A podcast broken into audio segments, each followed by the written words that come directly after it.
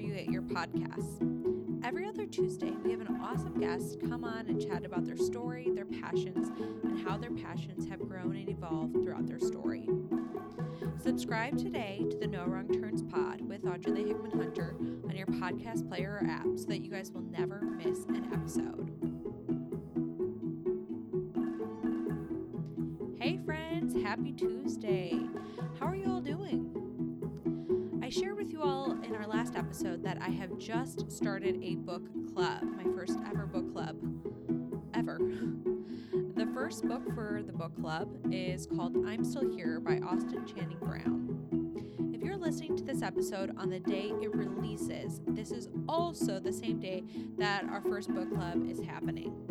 I am so excited to meet with my book club people to learn and to grow together. If you have not read this book yet, I, I'm Still Here by Austin Channing Brown. In my opinion, this is a definite must read. Austin shares and writes in such a way that it's within the context of her story, and at the same time, she's able to funnel down to funnel down her story to the meat. And I think this description may have sounded better in my head, but I'll just put it more plainly. Austin tells her story and then boils it down to the main points quickly. You saw my book, you would see the many, many highlighted nuggets that I have just been highlighting, highlighting page after page. I wanted to share with you one of the many quotes that I've been chewing on since reading this book. Austin writes Our only chance at dismantling racial injustice is being more curious about its origins than we are worried about our own comfort. Wow. I'm just going to say that one more time to let it sink in.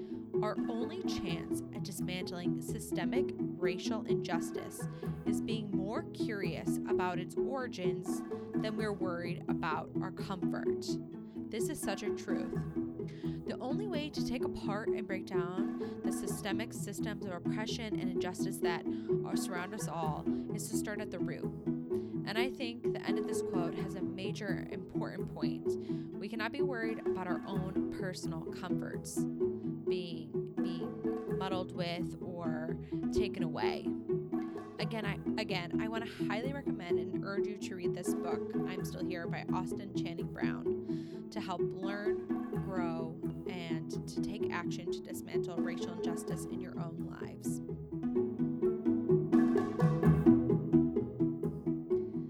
Listeners, welcome to our 25th episode. It's a quarter, 25. Today on the podcast, we have Michelle Bernard from Olive Branch Coaching and Consulting. If you're a regular listener here on the No Wrong Turns pod, I'm sure that you will recognize Michelle and her company from her previous sponsor spots on the pod. Our last guest, Kayla Yim from episode 24, introduced us. Thank you, Kayla, for connecting Michelle and I. Michelle is from Minnesota. She loves to water ski whenever the temperature is appropriate, and she has a preferred pie for every season. Today, Michelle tells us about her super fun and memorable college years, where she majored in global studies and minored in women's leadership. Michelle also shares with us about how she worked at a bakery after college and how she discovered her passions for supporting people and building relationships with others. We are walked through Michelle's journey that hits some closed doors, and then we're able to see how Michelle recovered and moved forward to find her coaching career. In a self described movie moment, Michelle found a coaching program in Washington, D.C., and within two days, she had made the decision to sign up and enroll in the fast track program for coaching. And it was all done within three months. Michelle walks us through what this term coaching truly means and debunks several myths that surround it. You are for sure going to want to lean in and not miss hearing Michelle's story as she highlights her passions of supporting people, building relationships with others, and ultimately her coaching career and starting her own small business. No matter if this is your story and you can relate to her or not, I believe that there's something in this episode for you. Before we begin the conversation. There are a few fuzzy spots in the beginning of the interview where the technology was not coming through so strong. And also, this interview was pre recorded in the late spring, so you'll hear us reference the spring season. All right, here's my conversation with Michelle Bernard.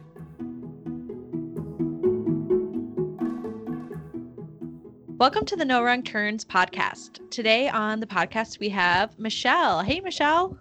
Hi, Audrey. How are you doing? I'm doing all right. How about you? Doing great. It's a sunny day here in Minnesota.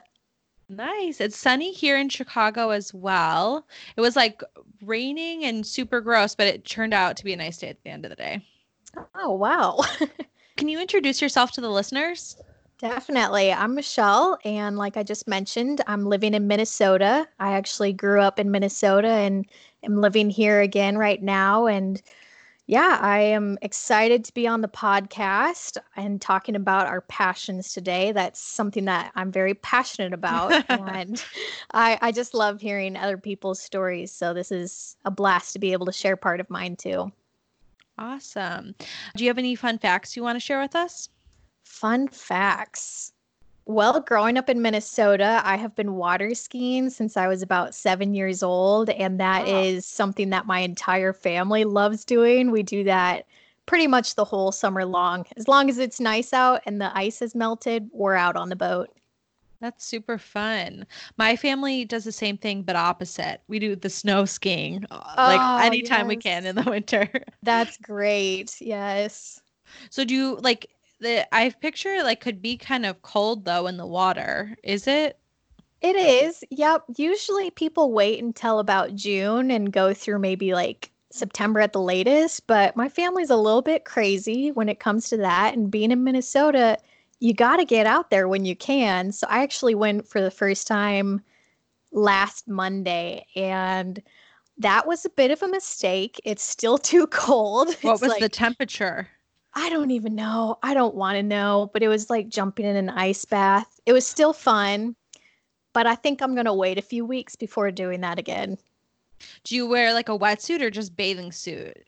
Usually I don't wear a wetsuit, but I'm so thankful that my dad said to grab it before this past week. Yeah. And so I was wearing one this past week and it wasn't horrendous, but it wasn't great. Gotcha.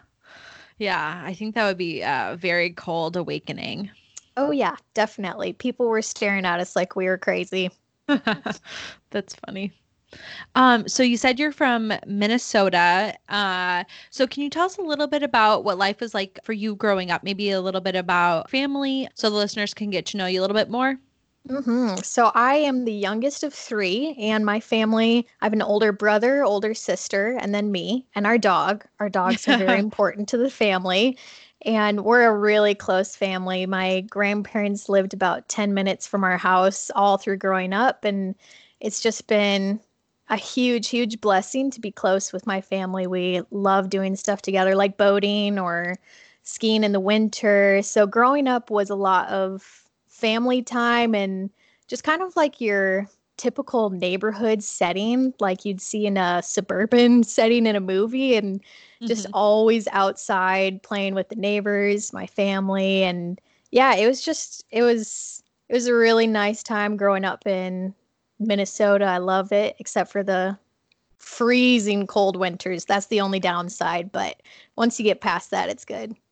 What is the coldest temperature you think you've experienced in a winter in Minnesota? That is a really good question. I don't know the exact amount, but definitely below negative 50. It was horrendous. That is uh, unfathomable for me. yeah. Yeah, we did the challenge where you boil a pot of water and then you oh, yeah. throw it outdoors. It froze before it even left the pot. Like as it was leaving the pot, it was dust and frozen in the air. It was crazy. That's so crazy. Was it kind of hard to like breathe too when you're outside and it's that cold? Oh yeah. Oh yeah, you can't breathe at all. Mm-mm. Wow, that's crazy. Um so did you grow up your whole your whole life you said kind of in that same like suburban setting um uh through high school? Yep, through high school and then in college I went to Virginia and then eventually moved back here to Minnesota. Awesome. Uh, when you were growing up, was there any like maybe like high school and below? Was there any like hobbies or things that you were really interested or took a lot of your time? That's a good question. I think probably just being outside and with family and water skiing was one in the summer. Mm-hmm. And I was really into arts and crafts as a kid, not so much anymore, but I would love to make like homemade birthday cards, Mother's Aww. Day gifts, all of that. So I think when I was younger, that was very time consuming. Fun. So when you were in high school, was there anything, um, any kind of like interest that you uh, were really kind of starting to gravitate towards? Yes, definitely. I went on a summer trip to Nepal after my see, it was after my sophomore year. And that just grew my heart and passion for not just traveling, that's great, but for other cultures and getting to know people. And so I think from that point on, so about half of my time in high school, I just got really, really interested in other cultures and reading books about people that lived abroad or watching Bollywood videos and things mm-hmm. like that. Yeah, I loved it. Awesome. Uh, so as you did that um, passion or interest uh, play a part as you were thinking about like what your next steps were for after co- or after high school? For sure. Yep, that was one of the number one driving decisions for me of where I went is after Nepal and during that time, I was processing okay, what do I want to major in? No big deal. What do I want to do with the rest of my life? Because you feel mm-hmm. that pressure in high school. And yeah, yeah, doing something overseas and abroad was just really, really heavy on my heart in a great way. I was so excited about it, so passionate about it. And so that's kind of the driving force of how I decided on my school and my major too. So, what were you thinking about um, when you were like a junior, senior in high school? Uh, what were what were you thinking about majoring in, and um, because uh, you had already decided? Did you ar- did you already kind of like know like I yes I'm going to college? You didn't have to make a decision like oh maybe I'll work or do something else. Mm-hmm. Yeah, it was it was definitely my decision and my parents supported me and backed me up on that. I knew I wanted to go to college and get a degree. Mm-hmm. Um, it wasn't super clear on what I wanted to do abroad, so it just kind of made sense to go into global studies is what it's called and it's similar to like international relations and studying a lot about culture cool so you were you were interested in that and kind of using that as your kind of guide maybe guiding force i don't know the mm-hmm. word yeah totally uh, to kind of whittle down schools to choose from Mm-hmm. So, did you have a tough time um, deciding on what college you wanted to go to, or did you have uh, have a, a a bunch of options like kind of lined up? I had a few in mind. Um, I wasn't like extremely set on oh it has to be out of state but i was hoping it would be just to get a different experience and different culture atmosphere but i was looking at a few and I ended up at Liberty University in Virginia, and my brother went there years before I did. And so it's kind of in the back of my mind, like, oh, I don't want to go to the same school my brother did. Yeah. I want to do something different. But they had this weekend trip where he wanted to go and visit friends, and I wanted to get out of my high school classes. So we went. And after seeing it and being there, I just had that gut feeling this is totally it, and I can't deny it. Wow. What were what were some of the things that you uh were like really drawing you to on that trip? Yeah, absolutely. The professors and my major is what mm-hmm. completely sealed the deal. I just I loved the program before I was even in it and meeting the professor weekend as a high school student, they were just so genuinely interested and approachable in who was before them, even though I wasn't technically their student. And then also the campus was beautiful. You've right in the backdrop and yeah, it was it was a great experience. Everyone was so nice and great student body. Awesome. I think as Liberty isn't that a pretty big school, right? It is. So when I was starting it was about 14 or 15,000 on campus. Sorry, can you say that again? When I started, it was about 14 or 15,000 on campus. I don't know what it's at currently though. Okay, so pretty big. My school that I went to was uh, pretty small compared to that, just a little fraction. Really? Uh, yeah. Uh, so did so you decided that for your senior year, uh, in your senior year, or did you did you pick or when did you pick it? I'm I'm making it up. I don't know. no, you're right. It was my senior year. I think it was. I don't really remember. I think it was November that I went to go and visit. So it was Uh-huh. kind of later in the game, but I just knew. so then you you went and you visited, and then did you apply? Did you had you already applied, or did you still need to apply? So they actually waived the application fee if you did that on campus when you were there. Uh-huh. So that was my motivating factor. I was like, well, got nothing to lose, might as well do this. Nice. So you were set. You knew you knew that you were g- planning to go there. So then you probably moved there August Mhm. Yep. that that next year. Yeah, that's right. So how was your how was your freshman year and getting started in college?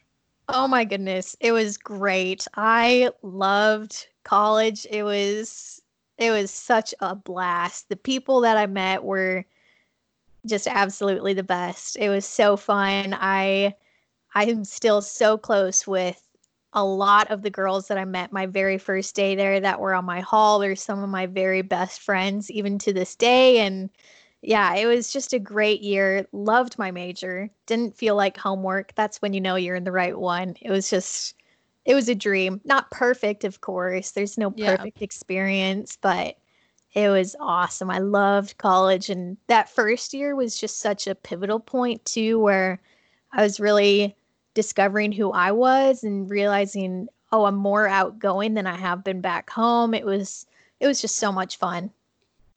So um, I know when many people start college, I mean, it sounds like you were pretty set on your major when you uh, discovered it, and but I know a lot of people when they start college, they kind of have a little waffling time. Did you ever experience that, or you? It just sounds like your major fit fit you really well, but did you ever have a little back and forth?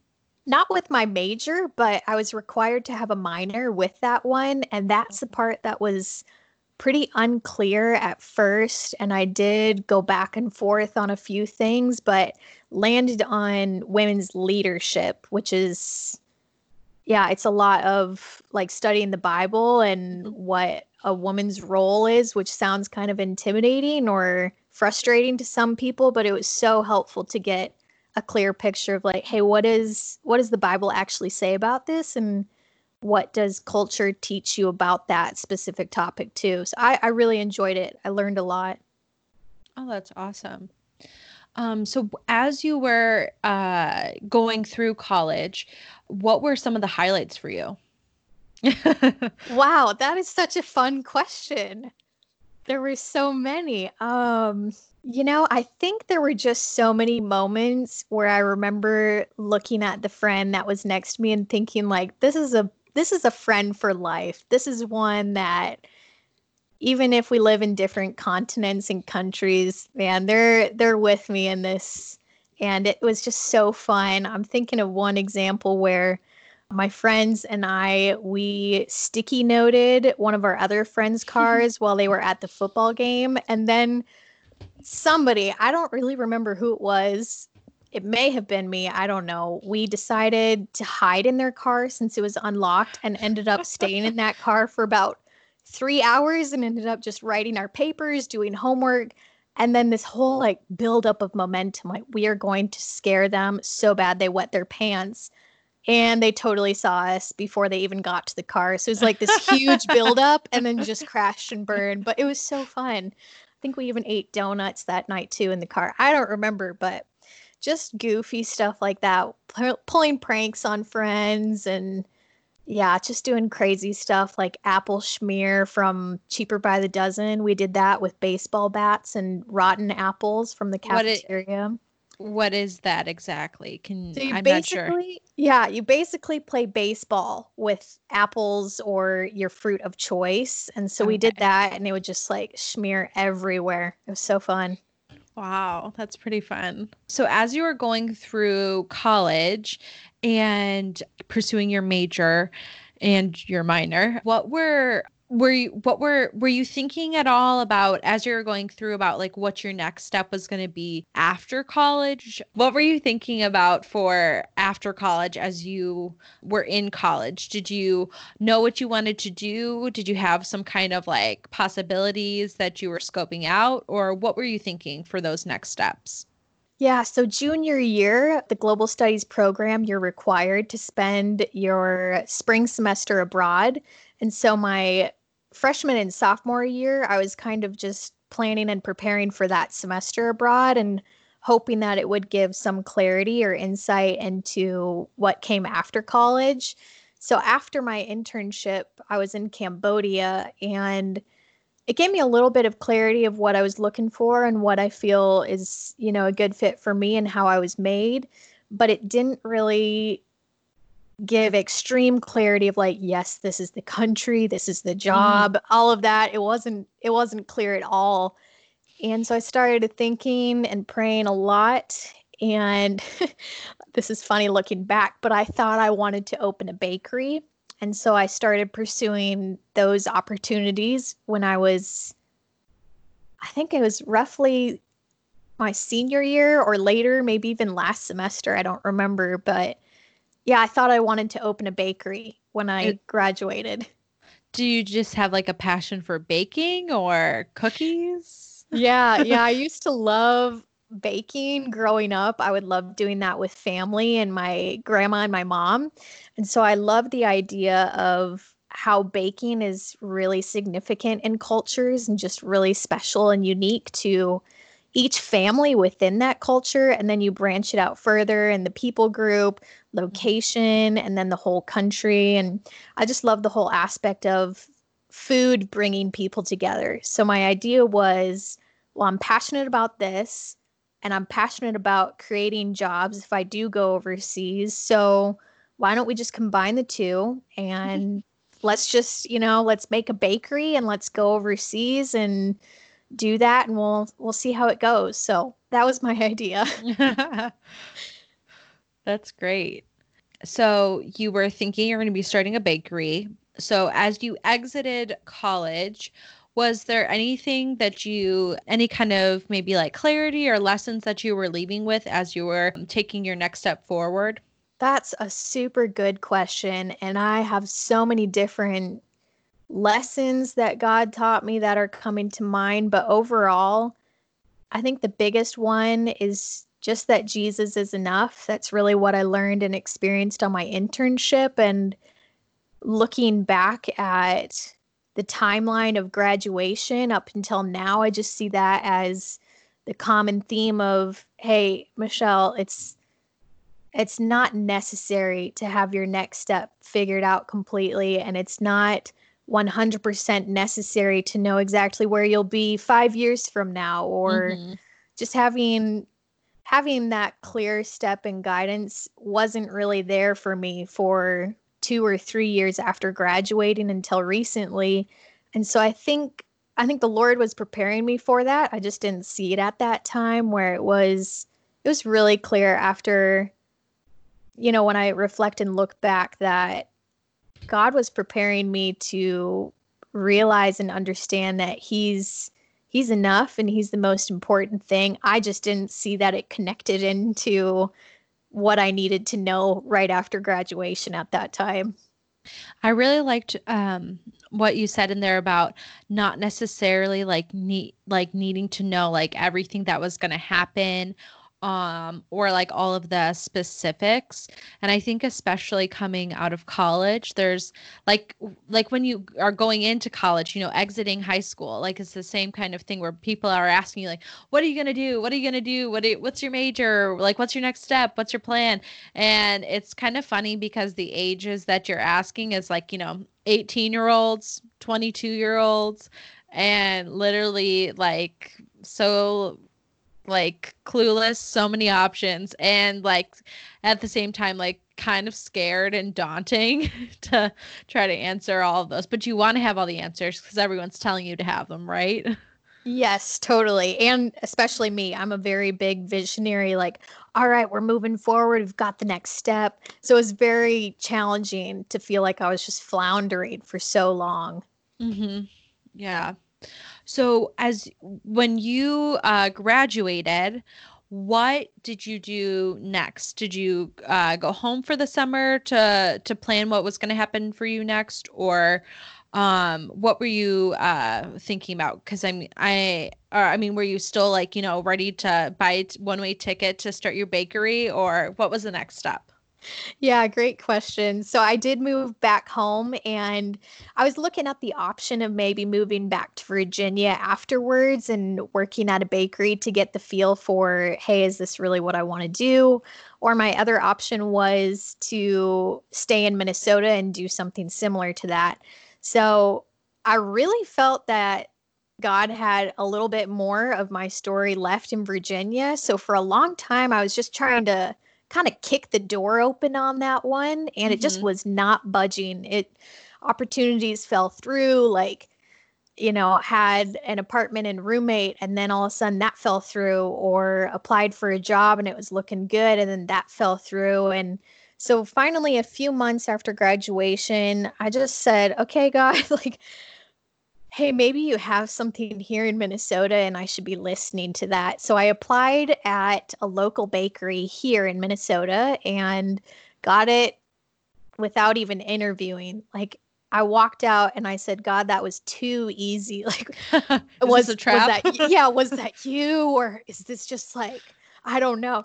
So anyways, started working at that bakery and loved it. I I just had absolutely the best bosses and great coworkers and it was a really good experience of seeing the business aspect of a bakery as well as customer service, baking, proficiency, doing it well. I just I learned so much. So I got to ask you, uh, what are some of your favorite things, or what's your favorite thing to bake? And I guess what's your favorite bakery treat? Because maybe you don't like making it. I don't know. Mm. Desserts, any form of dessert. Oh man, as long as I can like eat the thing that I'm making, oh, I'm good. I just love desserts. Pies are one of my specialties. I think I have a pie for each season that I like to bake and these caramel apple cheesecake bars in the fall. Oh, wow. I think they're probably my favorite. So good. But my favorite bakery treat might be lemon bars because I don't usually make those. I just don't think that I've got the art of it down. So I love grabbing one of those to go. Awesome. So you mentioned a special pie for each season. What would be like, I guess we're in spring, yeah. So what would be the pie for spring that you like uh, is your specialty? Well, I guess I I kind of morph spring and summer pie into one together. Oh, okay. So I should really work on that.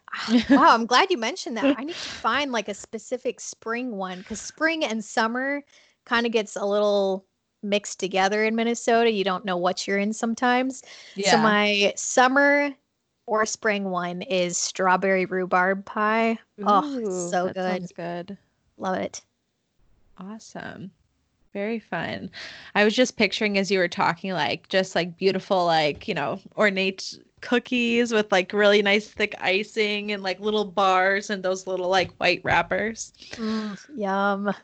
So, uh, you, how long were you working at the bakery for? So, let's see. I got to count the months here. I was working there. I think it was maybe like six or eight months, somewhere in there, and then kind of got redirected at that point. I I really realized while working in the bakery, this is not what I would like to do overseas and not what I see myself gifted in doing. Not that there was anything I disliked about the bakery. It was, yeah, it was again just a great experience. But realizing I'm much more of a people person and I wanted to be mm-hmm. with the customers or just chatting and having fun with the coworkers. And so realizing that, I was like, you know, maybe there's a different role that I could do, but I don't think that myself opening a bakery is the right way to go. And I'm very glad that I learned and experienced that here instead of trying it overseas. Yeah. So as you were realizing that, I think that's awesome that you were able to kind of, you know, get your lemon bars and realize that at the same time. Uh, what were as you were coming to that realization, what were you thinking? Were you thinking of, okay, I'll keep working here until I find my next uh thing that I should be pursuing, or something that's got God is calling me to? Uh, what were you thinking for for your next step of, I guess, how you're going to get out of the bakery? Yeah, good question. Um, the whole time that I was working there, Virginia was still in the back of my mind. I would pray about it and just really sense that God was not done with Virginia and and using me there. And so that was something that I was continually thinking about and praying about and trying to discern is there an opportunity or something to do there? And so once I realized that the bakery wasn't what I wanted to do, at least for now, overseas, went through a bit of a quarter life crisis. And yeah, I just felt like I was floundering for months. I had no idea what I wanted to do. I was always so driven and I was that annoying person at like high school graduations that could give you my 10 year plan and like just kind of always had the next step until mm-hmm. that point. And so I really was torn up about that and just had no idea what I wanted to do. So I started doing some research on things that I'm passionate about. And I love refugees. I love my refugee and immigrant friends. I refer to them as friends, not refugees. Um, and so I was looking into like, okay, what what kind of jobs could I do with them? And kind of got to this point where I was like, you know, I'd love to be more of a guidance counselor, but more for life, kind of. Mm-hmm. And it's hard to describe, but in my mind, I was thinking maybe I could help them transition into America or wherever they're at, if that's abroad. And so, kind of like a guidance counselor for life. Mm-hmm. Anyways, long story short, that led me to discovering what a coach is and a professional coach, not a sports coach, but similar to life coach. And so that's that's kind of what was going through my mind during the bakery is okay, quarter life crisis, figuring out what I'm passionate about, pursuing those opportunities, which then led me to okay, long story short, I'm going to pursue getting my master's at the same school I graduated from so that I can be a life coach somewhere abroad. And that's that's the long version and shortened version of what was going through my mind during the bakery phase. So, uh, so your next, uh, I guess your next step was to begin your master's. Mm-hmm. Yep. Uh, so does that did that mean that you moved back to Virginia, or what was the practical like after after you got that step? Um, what was that? And actually, I guess wait before that could you also kind of define like um you said life coach and coach could you kind of define like a little bit more about that before yeah. you answer the first question. yeah, totally. I'm glad you asked that because when I tell people that I'm a coach, they always ask like, "Oh, a life coach?" And I usually say yes just because that's the closest thing that people can associate with it. But I really I actually cringe when I hear that, life coach, because there are just so many different opinions of what a life coach is and mm-hmm. most most of the common opinions are not what I would refer to myself as and so for me being a coach is more of someone that's able to help people process through and also um, move forward in their goals so it really it really depends on what the client comes to the coach looking for for mm-hmm. example um, I have some clients that have a goal specifically set in mind that they want to accomplish and they want someone to hold them accountable and help them move forward. So that's like kind of task oriented. And then we also dig into like the heart issues behind that. For example, like, okay, well, what about this goal is so important to you? Who do you want to become as you achieve this? So that's kind of like the task oriented side. Okay. And then there's also like this really deep heart side of it where you're learning about your values, who you are becoming. Um, I have some clients that, you know, I'm not going to share like personal stories, but just really want to experience and process through having a coach like um trying to think of a a good example here like hey i'm i'm moving towards retirement i don't know if this is the right time it's all just so foggy and uncertain and i would really love some clarity so i'm not providing the answers for them because i don't know what they need or what timing is right for them thankfully i don't have to do that but just really asking the right questions and helping them to think and process through that. So that's kind of my version of coaching. Mm-hmm. I know mm-hmm. that there's a lot of different opinions, a lot of different ideas of what coaching looks like. I think that's really good because when I heard you say coaching, the first thing I thought of also was, you know, life coach. Or sometimes I hear people, they're like, oh, I'm coaching, I'm like for I, I'm doing like life coaching or coaching and, and I'm just not exactly sure what's going on. But kind of what you just described to me almost sounds like a counselor as well. Yeah, and that is one of the common things that I get asked is, "Oh, so you're a counselor?" Um, no, I'm not because I'm not qualified as a counselor. Like there's so many different credentials and stacks of different courses that counselors go through and I have so much respect for them. I know that they work incredibly hard to get to the point where they are ready and a professional counselor. So the difference that I heard when I was in my training to become a coach, the difference between coaching and counseling.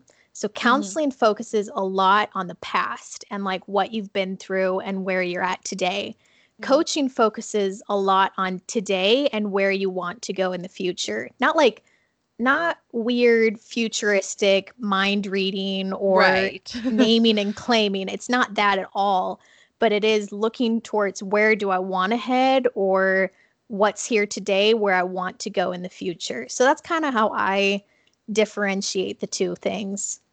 I think that's really good. And I really appreciate you being able to kind of like walk through those differences to just help me get a better idea of of what of what you meant and what what it kind of means and the differences between being a counselor and yeah. coach.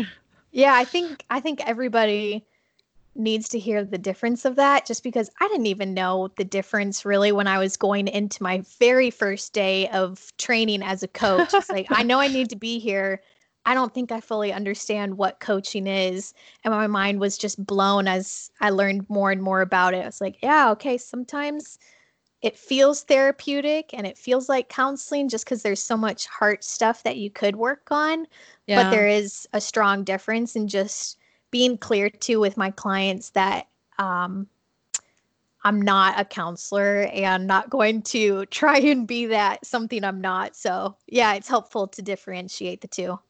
Yeah, I think I like what you said about like being clear, like setting, I don't know, almost professional boundaries yeah. of like or professional or ex setting expectation boundaries, mm-hmm. I guess, would be like kind of what it sounded like to me of just to make sure like, hey, we're here for this, not here for this, or Completely. I can't I can't help you with this. Maybe I could like recommend like you to go to counseling, but I can't help you with that. Mhm. Yeah. Awesome. So what so after the bakery and you were able to find life coaching or sorry coaching either one you're able to find coaching. What was your did you already know that this was a program that was uh, being offered or how did you kind of navigate that? Because for me i i've never heard i i've also never looked into it but i wouldn't even know where to begin to look for that. Yeah, when I was still at the bakery, I was doing some research on what you need credential wise to be a coach and to be more professional. And I was still mm-hmm. looking at moving abroad. So I was looking at what do I need in order to really set myself apart and um, be hireable overseas. I didn't know what that would look like. So I was looking at a few different schools, different options. And like I said, Virginia was still in my mind. So obviously, I looked at my school that I went to for undergrad and found that they did have a life coaching program under human resources or human services and counseling, it was.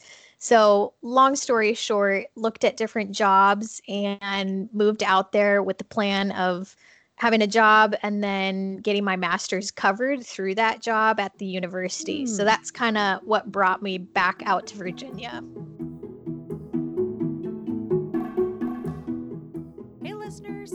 Much are you loving hearing Michelle's story, the woman behind Olive Branch Coaching and Consulting? This week, in our sponsor spot, we have none other than our guest herself, Michelle Bernard with Olive Branch Coaching and Consulting. Have you been serving abroad and want to continue making a big impact in your community? At Olive Branch, Michelle comes alongside her clients as they return home or relocate after serving internationally. Through coaching sessions, Michelle will work with you on planning your next steps, unpack your story and experience, discover how to communicate your time abroad in a way that creates lasting impact, and so much. You can find out more on Michelle's website at www.olivebranchcnc.com. That is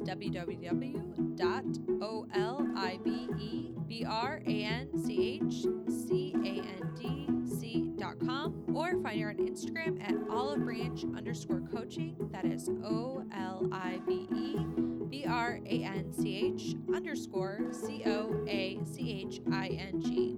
She is offering a special discount for you listeners. Email Michelle at Michelle with two L's at Olive Branch CNC with the subject line No Wrong Turns Pod listener for a 10% off five session coaching package for one individual. This offer is valid for the next six months. Michelle is looking forward to connecting with you. Thank you so much, Michelle and Olive Branch, for sponsoring the No Wrong Turns pod today.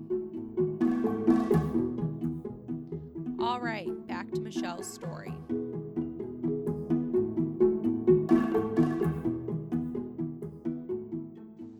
So then you so you knew you wanted to pursue that degree and then did you uh apply for that or are you looking for jobs to cover your schooling like you just mentioned?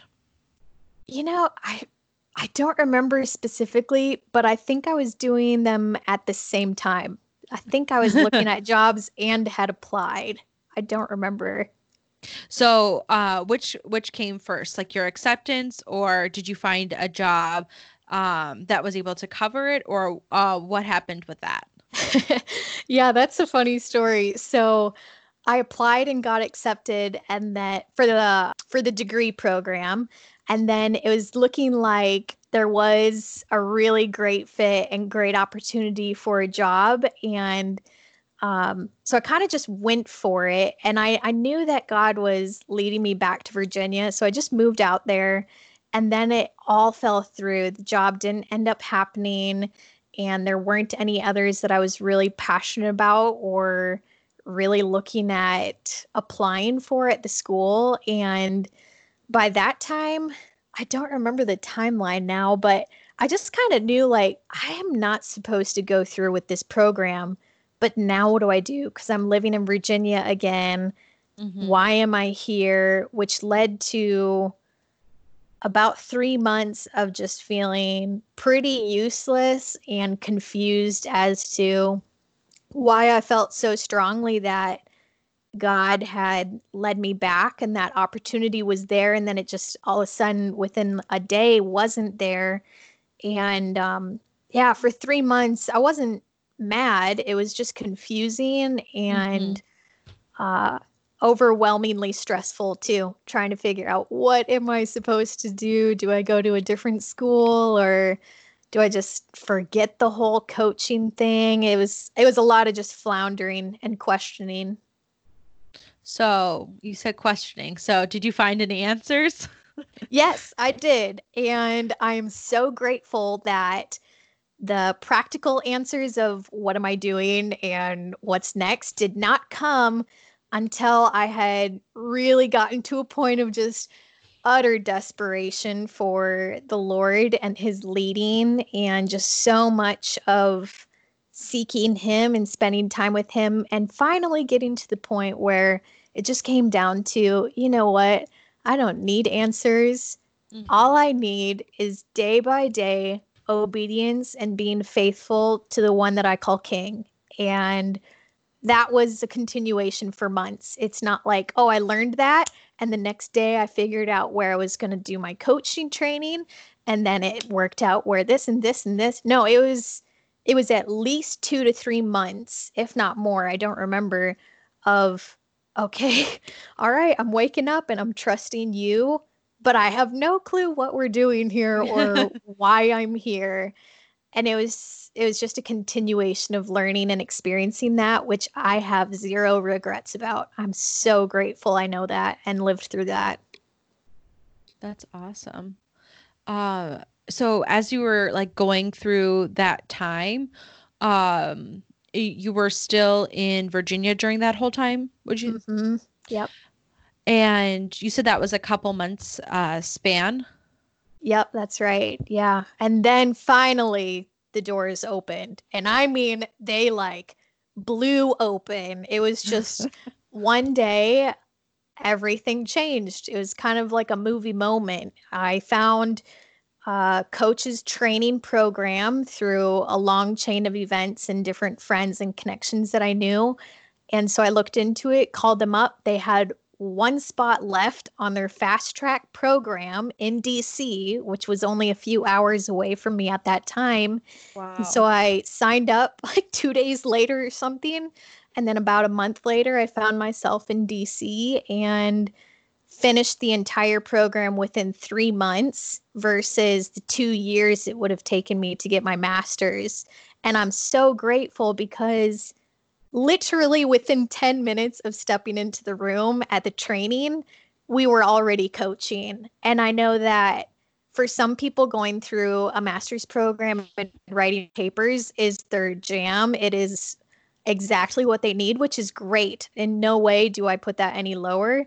But for mm-hmm. me, I am so grateful I did not have to go through my master's and then start coaching. I'm just, I'm really grateful for the way that it worked out in DC.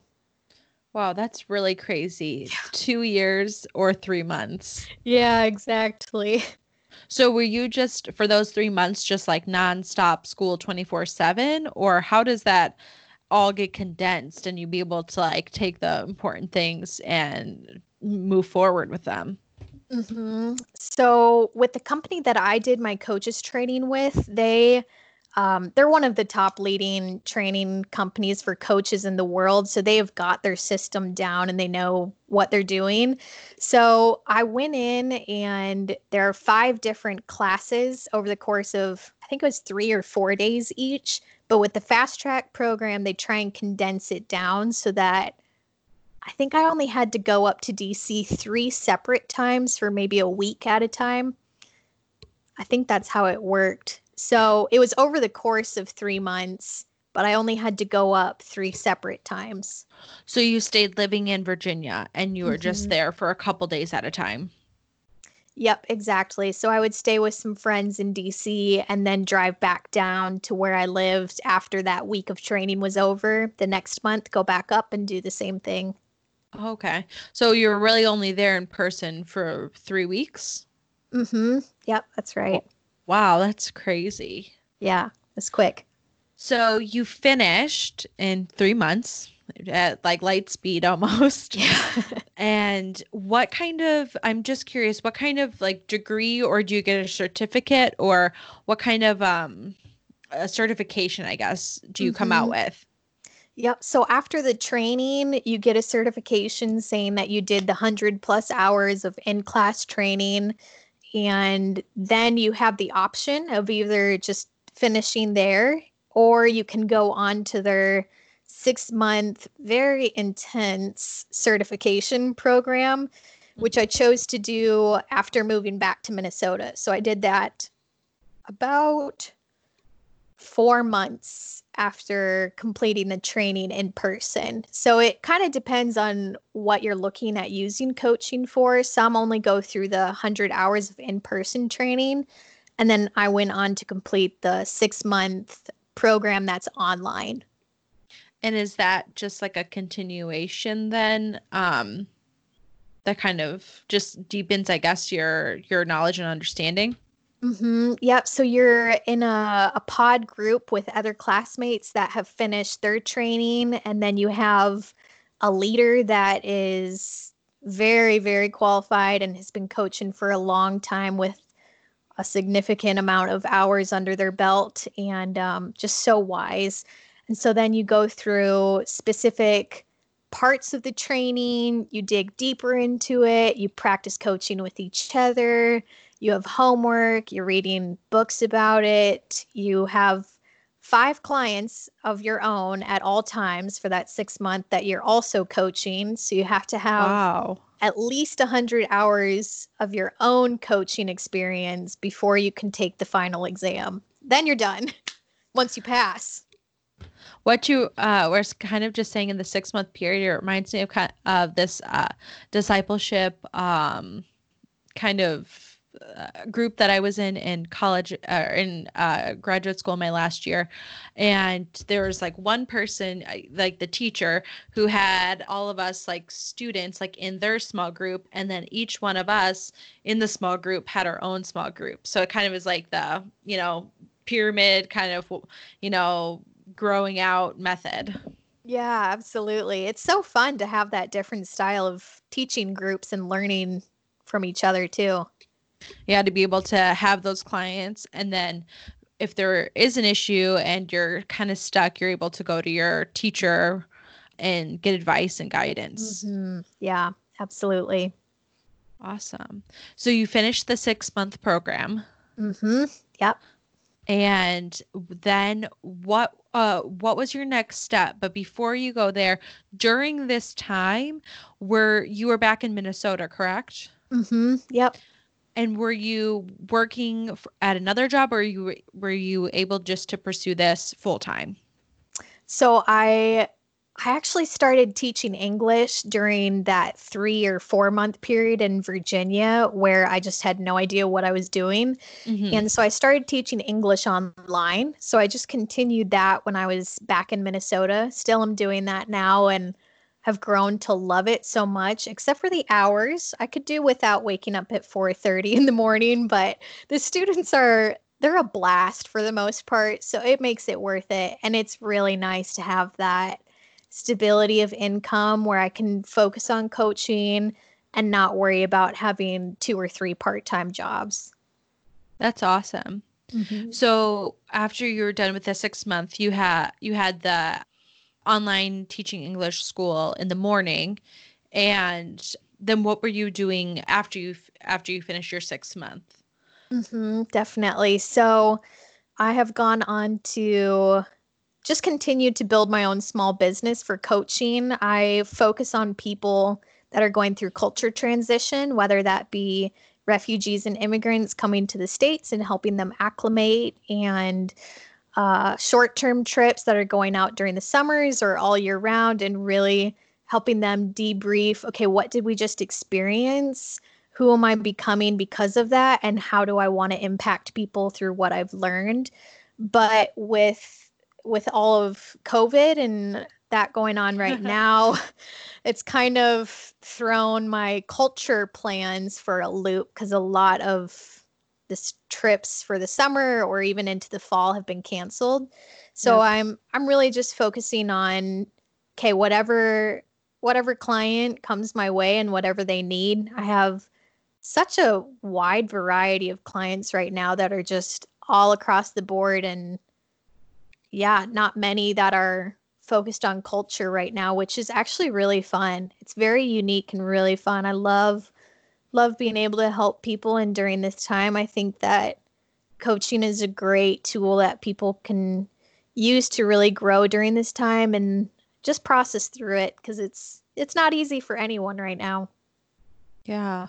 So um I want to kind of just ask get, get a little bit more specific. So for your clients, are you meeting with them? Do you uh, have like Zoom meetings with them or do you talk over a phone call? Because obviously you probably can't meet in person right now. But or do would you normally before the quarantine and COVID would you be meeting in person with them? What would can you kind of just like walk us through like the like kind of like logistics I guess of like maybe like a day in your life as a coach or like a week because probably every day is not the same. Right. Yeah, you nailed that. Every day is different, which I love. I don't like having a routine that's every single day meticulous down to the hour. So, an average week for me, honestly, not a whole lot has changed with COVID because I usually work from home. So, right now, part of it is studying for another certification exam that I'm planning to take next month And then besides that, working with my clients, all are on Zoom right now since you can't meet in person. Mm-hmm. But beforehand and during an average day, most of mine were still on Zoom because I have clients all across the world and nationally too. But the ones that have a strong preference for doing it in person that live locally, oh, I'm happy to do that. I love meeting in person. I think it's it's a really unique way of authentically coaching together when you can move around in a room or mm-hmm. really like see their their body posture more than just their face on a Zoom call, but I mean, I work with what I can I can handle at that time whether that's a client abroad or local. It's yeah, either one is great, but every day is different teaching is the only consistent thing I have in the mornings. Mm-hmm. I do that for a few hours and then do whatever the day has before it. And some days, some days I don't have any clients where I can just focus on certification or marketing materials, um, updating the website, things like that. Awesome. I was just kind of curious of like, you know, like the nuts and bolts and like specifics of what it looks like. Mm-hmm. Yeah. Awesome. Well, I want to just pivot for a minute um, and kind of look at before you started or this passion or we kind of even talked about you know like kind of like the faux pas of what people think of when they hear life coach.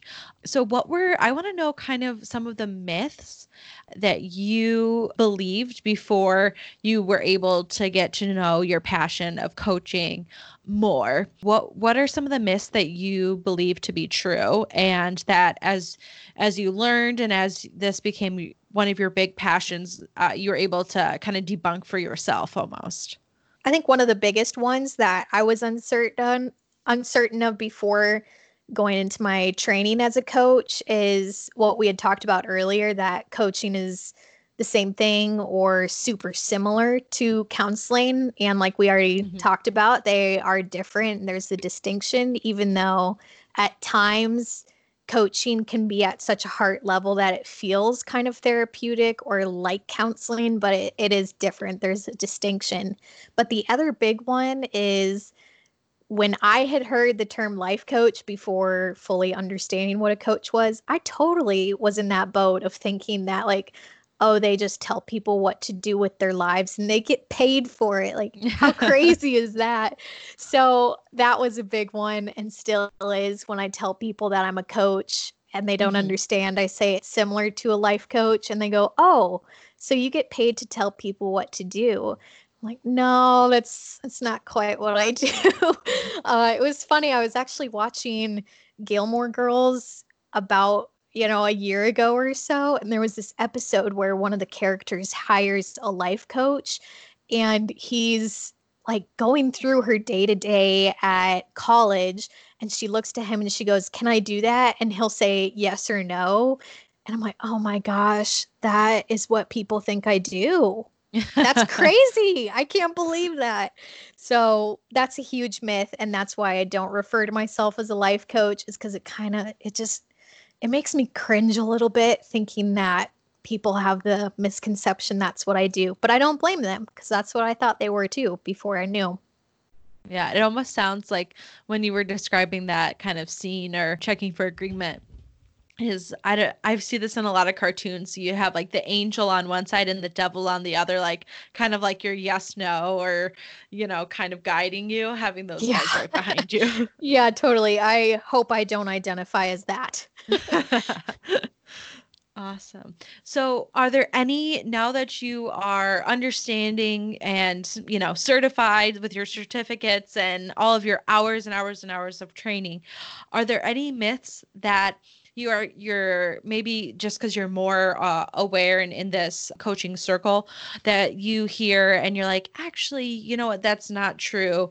And but i could see like how people would be believing this myth but maybe something you wish that people would kind of get to know about coaching?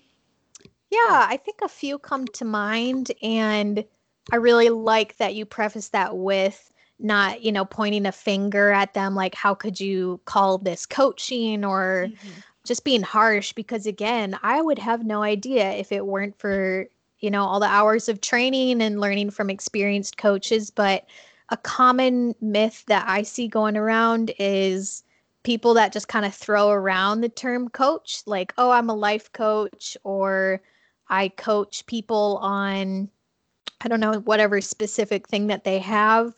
Whereas what they're doing is more so consulting because there's a huge difference in that. And my business, I actually named it olive branch coaching and consulting so that I have two different branches and two different sides. The coaching piece is just pure coaching, like asking questions, focusing on their agenda, whereas the consulting piece is if I have someone that comes to me and doesn't want to work on the heart stuff, they just want specific training on culture or they only want to hire me as a speaker and don't want any coaching in it. That's more of the consulting piece for me. Mm-hmm. And I see that a lot in people today where they're doing more mentorship and consulting, like specifically telling people what to do and just um, labeling it as coaching. And again, not not trying to point fingers or you know downplay that at all. Those are so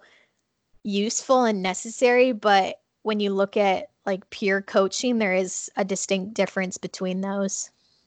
I liked how you were. I, di- I didn't even really think about that, but I think that's a great distinction to be made. It's kind of all funny, like counseling, coaching, consulting. Yeah. They all start with the C. I know, right? It's like, all right, let's make this more confusing for everyone. yeah, because it's it has you know a little similar sound to it. Mm-hmm. Um, so I wanted to ask you. You mentioned the name of your uh, company, also starts with a C.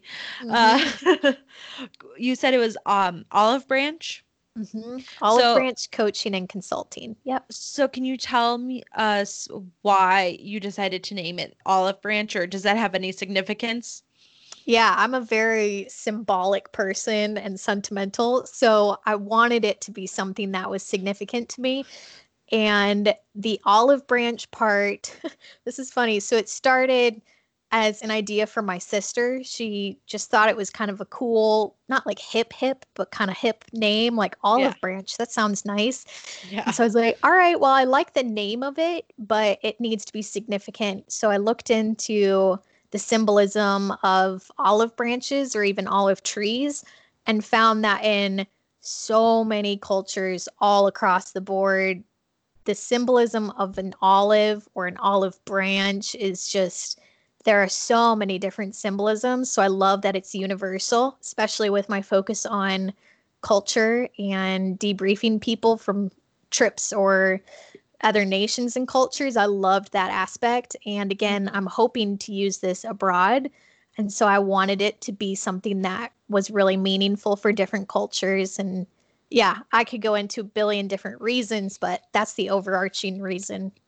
Awesome. I'm just curious, what were some of the like fun like um, symbolisms or significance that you found as you're researching this?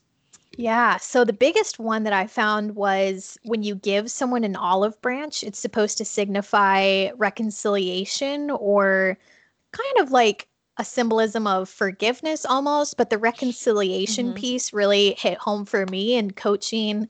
My focus at that time was focusing on people going through culture transition. And so, really, that reconciliation piece of there was this familiar point A, I knew what life was all about. Like, I had that down. And then I went on this trip, and now I'm in this unfamiliar territory of point B and mm-hmm. it's just new and I'm experiencing a lot of different things. And so that bridge point from point A to point B is kind of where like you symbolically hand over an olive branch of let's reconcile and bring together point A and point B, but you can't just skip from one to the other. You have to have that in between and really digging into that so that was one of the reasons is the symbolism of reconciling familiar to this new territory. Wow. I really love that. That's so awesome. Thank you so I I have to ask because I guess we we've mentioned this like several times like throughout the um, throughout our conversation of just kind of the miscon- misconceptions of the idea of coaching.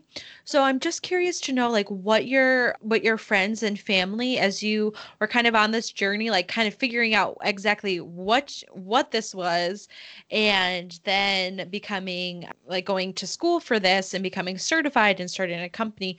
I'm just kind of curious of just like the people that you surround yourself with, your friends, your family, uh, uh, what the what their support was for that, and um, yeah, just kind of how they um, understood your new passion. I think that's one of the most important questions to ask because there is no way that I would be where I'm at today without my support team and that being my family and my friends like I said at the beginning, my family is super close. So their opinions and their support means a lot. And they've always been so supportive of my dreams of going abroad and pursuing that. And they were with me symbolically, not literally, in Virginia through that whole thing. And yeah, they just they mean everything to me. Um, so their support has been huge. And same with my friends. I've got amazing friends. The Lord has really gifted me with them. And they've all been so supportive. Yeah, they, I think that they appropriately asked hard questions of, hey, realistically, what does that actually look like getting a job overseas as a coach in a place that has no concept of what coaching is or it hasn't gone there yet or doing that in a different language and mm-hmm. culture and I just really appreciate the way that they fully supported me, but also asked me the hard questions to make sure she's not just living in some fairy tale land in her mind. So yeah. they they just did a great job and I mean even still to this day like at the beginning I needed practice hours for coaching and my family helped me with that and some friends did and really just got the ball rolling for me. It was yeah, I'm just really grateful for them. That's awesome. That's kind of fun that they were kind of your first like guinea pigs as you were starting out on it. Mhm. Totally. Yeah. It's almost it's kind of comforting because that's how I started off this podcast was with my best friend from college because I knew that we could record it. We actually record, ended up recording it twice because it was just like the first one was just so painful for the both of us to listen to. She, my friend was like, "Let's just re-record it," and I was like, "Oh yeah, sounds great. Thank you." I was so, I was so yes, glad. Let's do that. that's great. Um, so th- I think this has been just a really awesome um, conversation and learning uh, about what coaching is and kind of like understanding and kind of uh, debunking several things that I had thought coaching um, was about, and I'm sure a lot of listeners as well. So I'm just, I want to ask this for our listeners. If they're hearing about coaching and they're like, hey, this is really sparking something that um, this is something I think I would enjoy. This is something that's really resonating with me. But like like you, they weren't able to kind of put words or um, you know jo- a job description or a job behind that. But they're just learning about this now. They're thinking, hmm, I want to learn a little bit more. What would you um, say to them, or what kind of guidance could you give them? Definitely, I think I think doing some research online is great, but go to websites that are, you know, like official coaching websites. Those are really helpful for understanding what peer coaching is at the the internationally certified level. For that, I would recommend going to the ICF website and that acronym is International Coach Federation. So that will give you like top level, this is what is expected of international coaches that are qualified. And then the training company that I went through was called Coactive Training Institute. CTI is the acronym.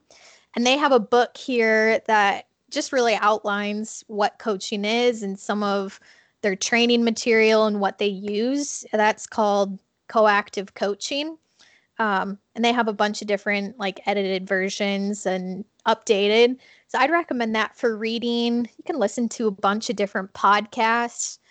finding coaches that you can connect with is a great way to just hear different stories and mm-hmm. what they're using for it. There's such a variety. You can coach on just about anything, like any any topic pretty much. Or um I mean they could always connect with me too. I love hearing about other people's stories and their interests. That's huge passion of mine like you Audrey. I love hearing about what people are passionate about. It's so fun. It's great to hear. Awesome. Um, so I also wanted to know is what something um because you've come like a long way in your kind of journey and your story in the in regards to this. What's something that you had wished you had known when you had started out, or maybe somebody had told you this but you were just like not listening or maybe just didn't hear it loud enough. What's something that you had wished you had known when you had started out? I think the one that is going to sound so obvious and that sounded so obvious to me for the longest time is when you're starting your own business, especially when you're not extremely business minded like I am. That's not my gifting and number one skill set. Give yourself grace and time. A lot, a lot of grace is needed to move forward, like with mm-hmm. marketing materials. Like, okay, just did a bunch of research and feel like I don't know as much as I did when I started. So just giving yourself a lot of time and a lot of grace in that when making a small business, it's it's hard, but it's so worth it. Definitely worth it. I think that's so good to hear because I think oftentimes when we're trying to go for it or go f- like a big goal or something, we're like, we got to like, you know, hit the pavement hard and like can't stop, like, you know, get like drowning in exhaustion and stuff. But that's a great reminder to just give yourself grace to keep going, but know that it's going to take time. Mm-hmm, for sure. Awesome. Well, thank you so much.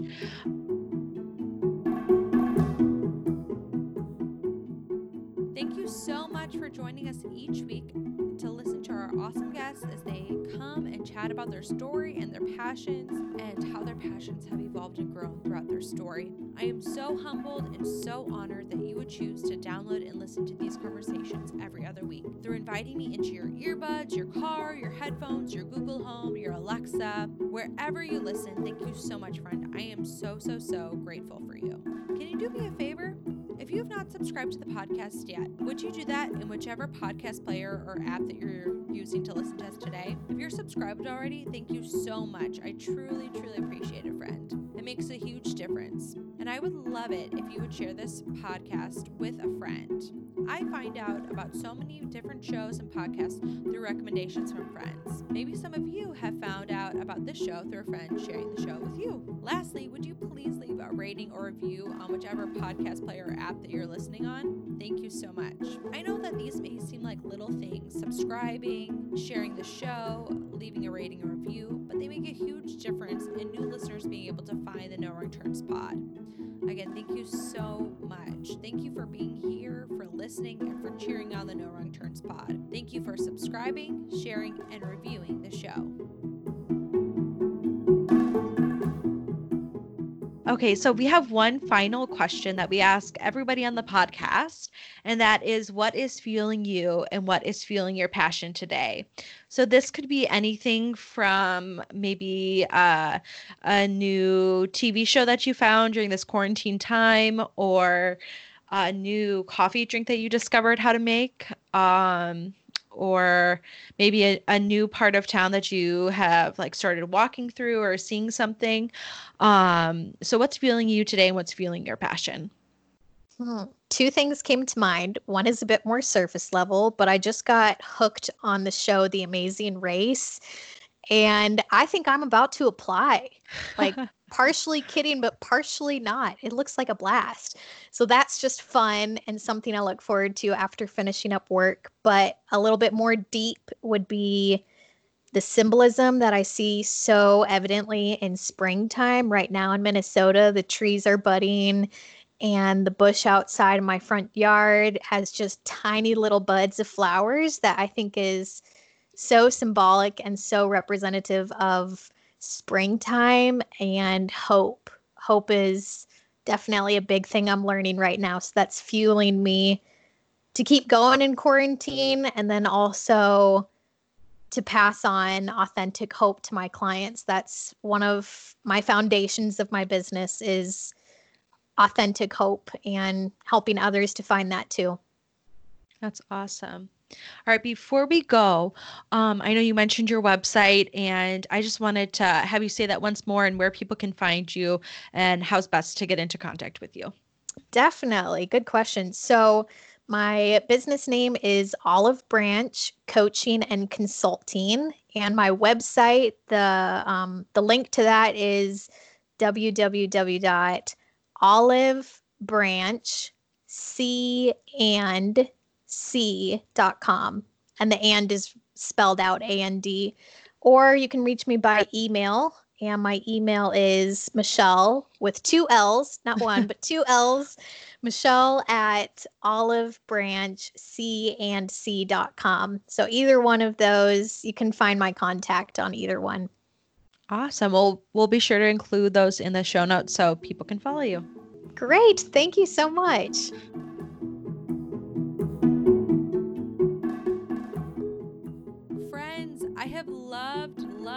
Conversation with Michelle, the woman behind Olive Branch Coaching and Consulting. It was so amazing to see how Michelle was able to pivot in her story.